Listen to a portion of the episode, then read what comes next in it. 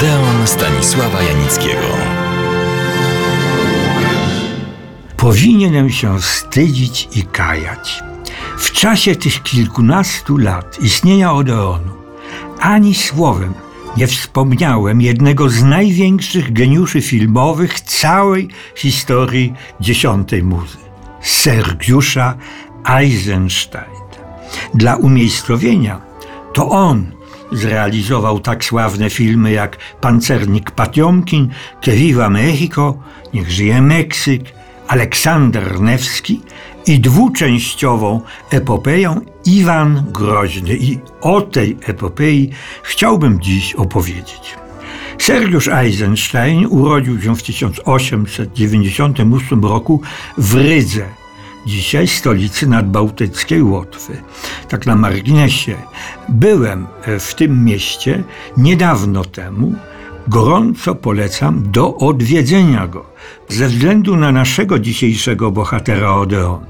Jego ojciec był bowiem głównym architektem Rygi i to znamienitym. Wędrowanie po Rydze i podziwianie ulic czy całych dzielnic utrzymanych w stylu fin de siècle jest prawdziwą rozkoszą.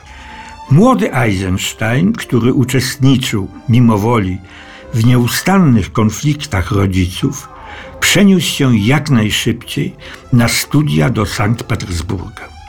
Wypada powiedzieć, że wtedy mówił już biegle po rosyjsku, angielsku, francusku i niemiecku. Rodzice rozwiedli się, kiedy Sergiusz miał 8 lat. Odtąd przebywał raczej z ojcem.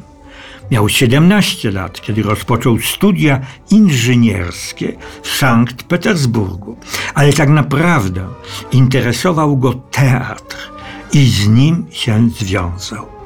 Ponieważ miał również talent plastyczny, jego rysunki cieszyły się coraz większym powodzeniem, szczególnie w petersburskiej gazecie.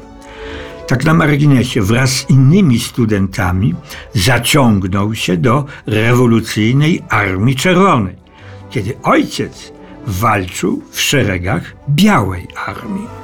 Dalsze losy Sergiusza Eisensteina kierowały go w stronę teatru. Kiedy wyszedł z armii i związał się ściśle z teatrem, różne były jego losy.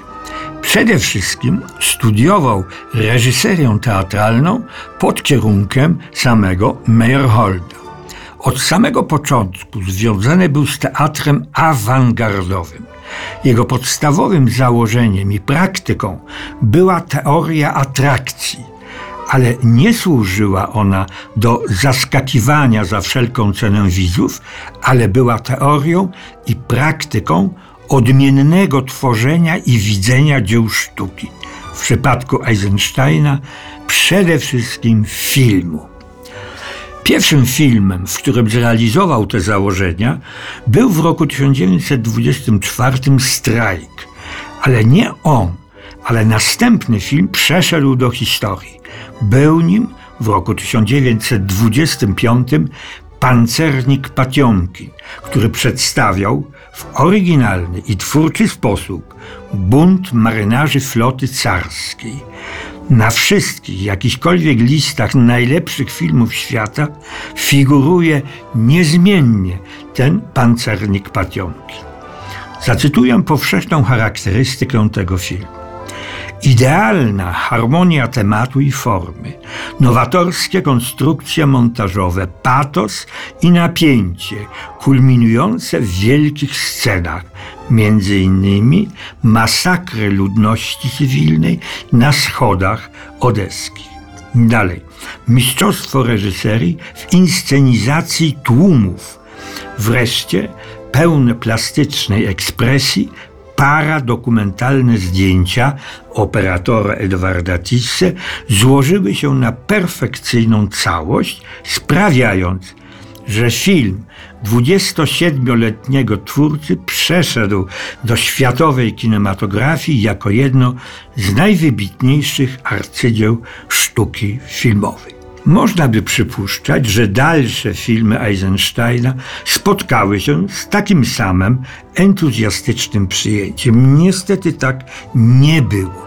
Jego film Stare i Nowe o kolektywizacji wsi radzieckiej spotkał się z ostrą krytyką władz. Przyczyną była forma, jaką Eisenstein zastosował. Nic więc dziwnego, że skorzystał z możliwości wyjazdu wraz ze swoim znakomitym operatorem Edwardem Tisse. Najpierw do państw europejskich, a następnie do Hollywoodu.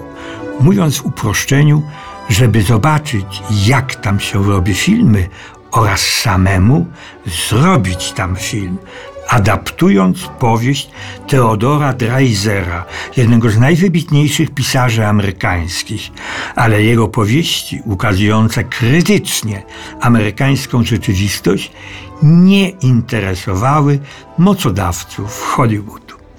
I tak Eisenstein znalazł się w Meksyku i przystąpił do realizacji niezwykłego pod każdym względem filmu Que Viva Mexico – ale o tym już Państwu w Odeonie opowiadałem. Po powrocie do Moskwy zażądał tego mocodawca Kremla Józef Stalin, Eisenstein zrobił film Łąki Bierzyńskie, którego realizację władze przerwał. Eisenstein był nieprzeciętną osobowością i artystą, ale już niewiele lat życia mu zostało. Jego ostatnim słowem były dwa ostatnie filmy: Aleksander Newski i przede wszystkim Iwan Groźny, którego nie mógł z rozkazu Stalina ukończyć. Ale o tym niezwykłym filmie opowiem Państwu już za tydzień.